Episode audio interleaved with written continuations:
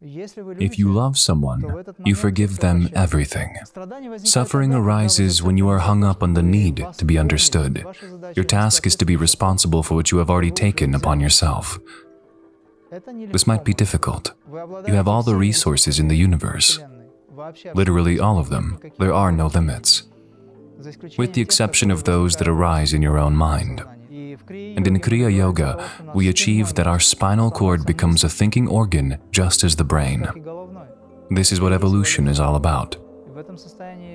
In this state, it does not require any effort for you not to do what you should not.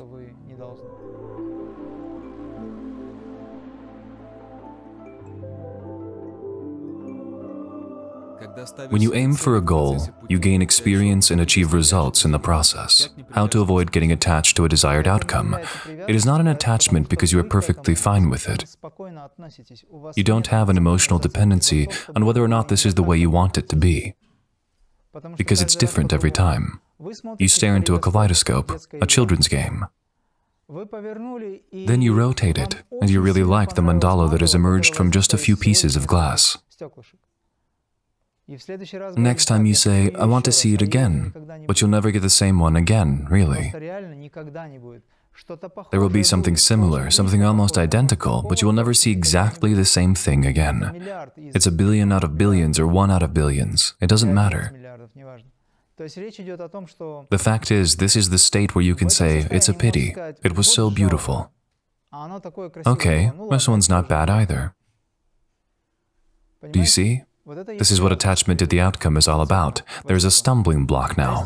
But if you say, I wonder what's next, and after that, and then, this is a constantly new state, and you simply don't fixate on the previous ones anymore. You just keep them as experience in the chronicles of your own universe. It is there, and you are grateful for it. But you have no desire to return the past to the present. Because there is always a new state. Do you see? It is an emotional attachment. Your emotions are not affected by the fact that it might not turn out the way you wanted. Because it's always different. There are people who set themselves up like this, so I'll go up to them, I'll say this, they'll be glad, everything will be fine. And so one goes with the mindset, I want it to be like this. He comes home or visits someone and expects to be welcomed the way he wants. But his expectations don't come true.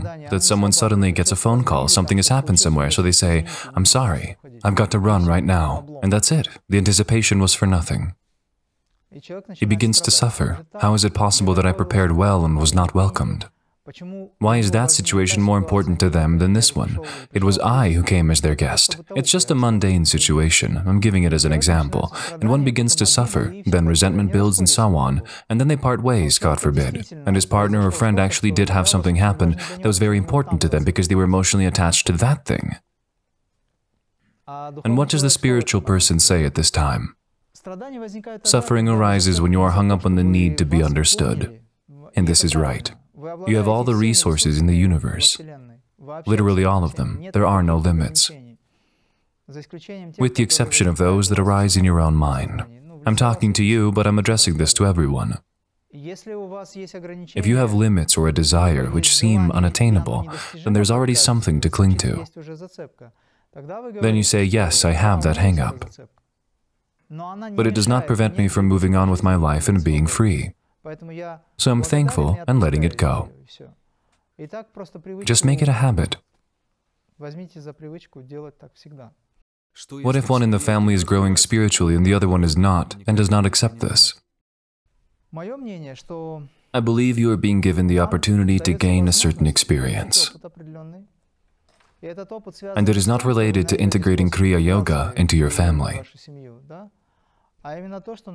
It is what's called awakening compassion for that person. Compassion is an element of unconditional love.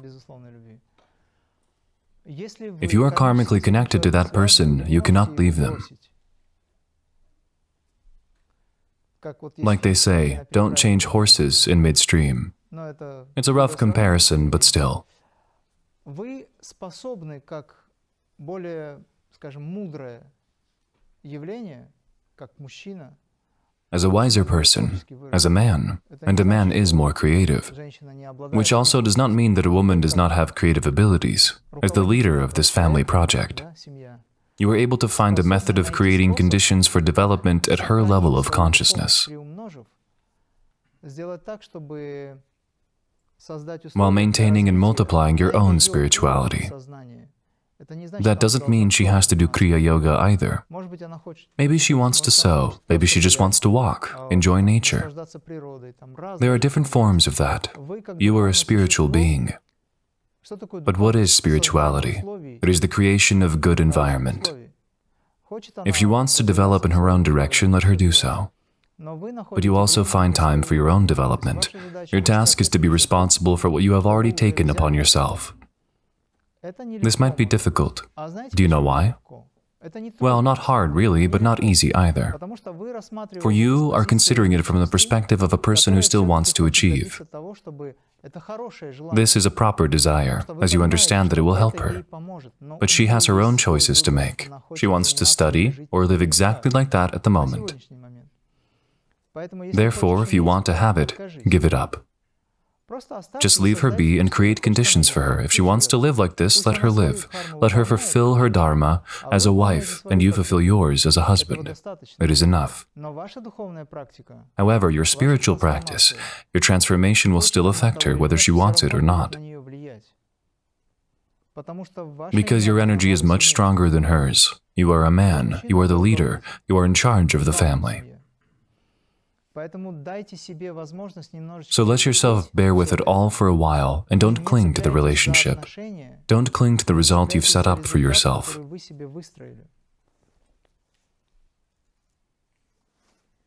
That is, if you force, push, there will be opposition.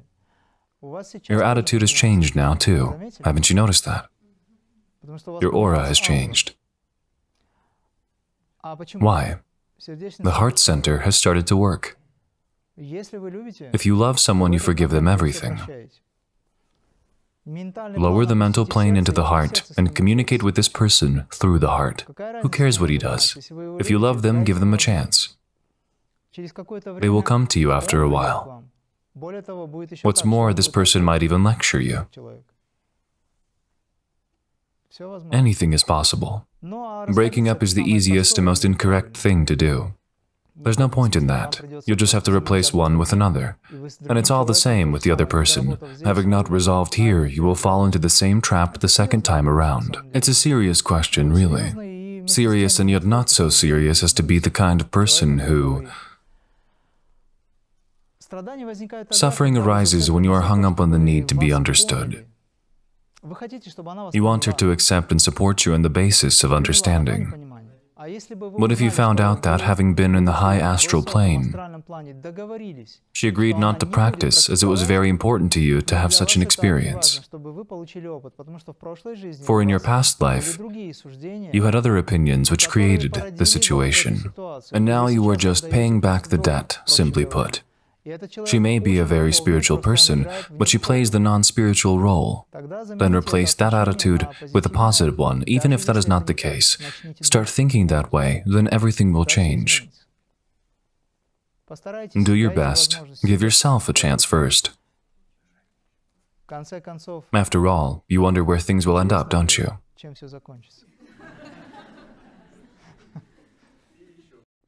Can we combine the Garyaev and Kriya techniques? I've been in touch with him. He got a job for me in due course. I sent it to him. He read it, watched it, and even left the review, because he's like a scientist. That's what he wrote to me. I'm a scientist, and of course I care a lot about the actual results of all this. But what you've written is very interesting. I sent him the theory of the divine cave, explained how this mechanism works. For in his lectures, he mentioned how important it is to find this connection with the On High. He talked about God all the time, even though he's a scholar. He was a highly innovative scientist, and he talked about how he saw the wave genetics method, which he studied his whole life, as divine energy which is given to us as information that we can retrieve.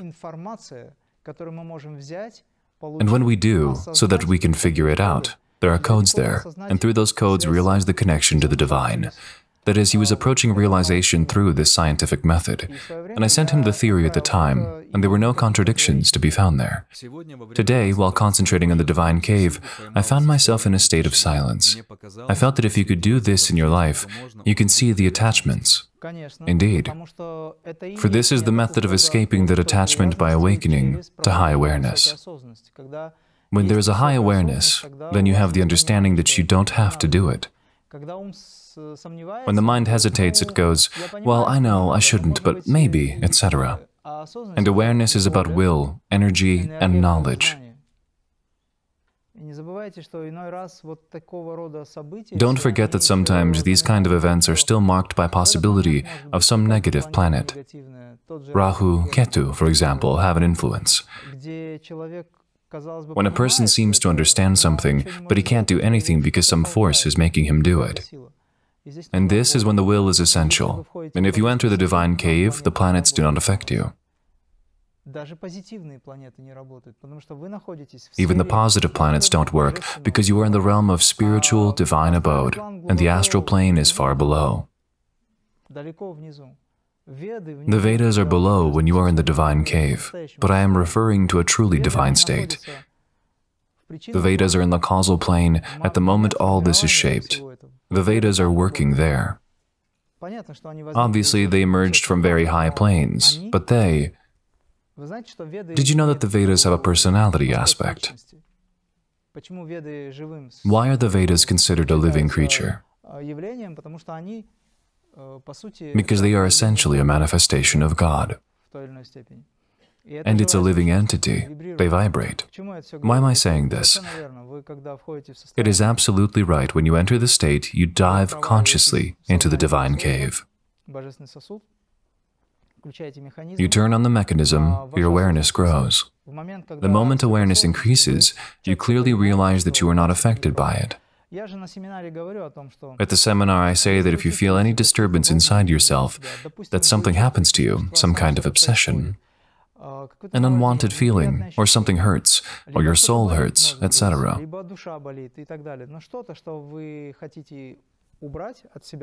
Well, something that you want to remove, or your husband or wife tells you something that you do not want.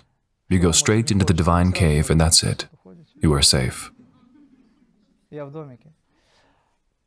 Just three to five minutes, and that's it. The feeling changes, the perception changes, all those obsessions go away. It's over. This is a form of disappearance. The divine cave is what makes you more aware because of the influx of life force within you. When you lose your energy, it is an indication that you are thinking, and when you think, you lose your energy. The energy dissipates. And being within the divine cave, the habit of being there, it's not just a physical presence, your awareness increases.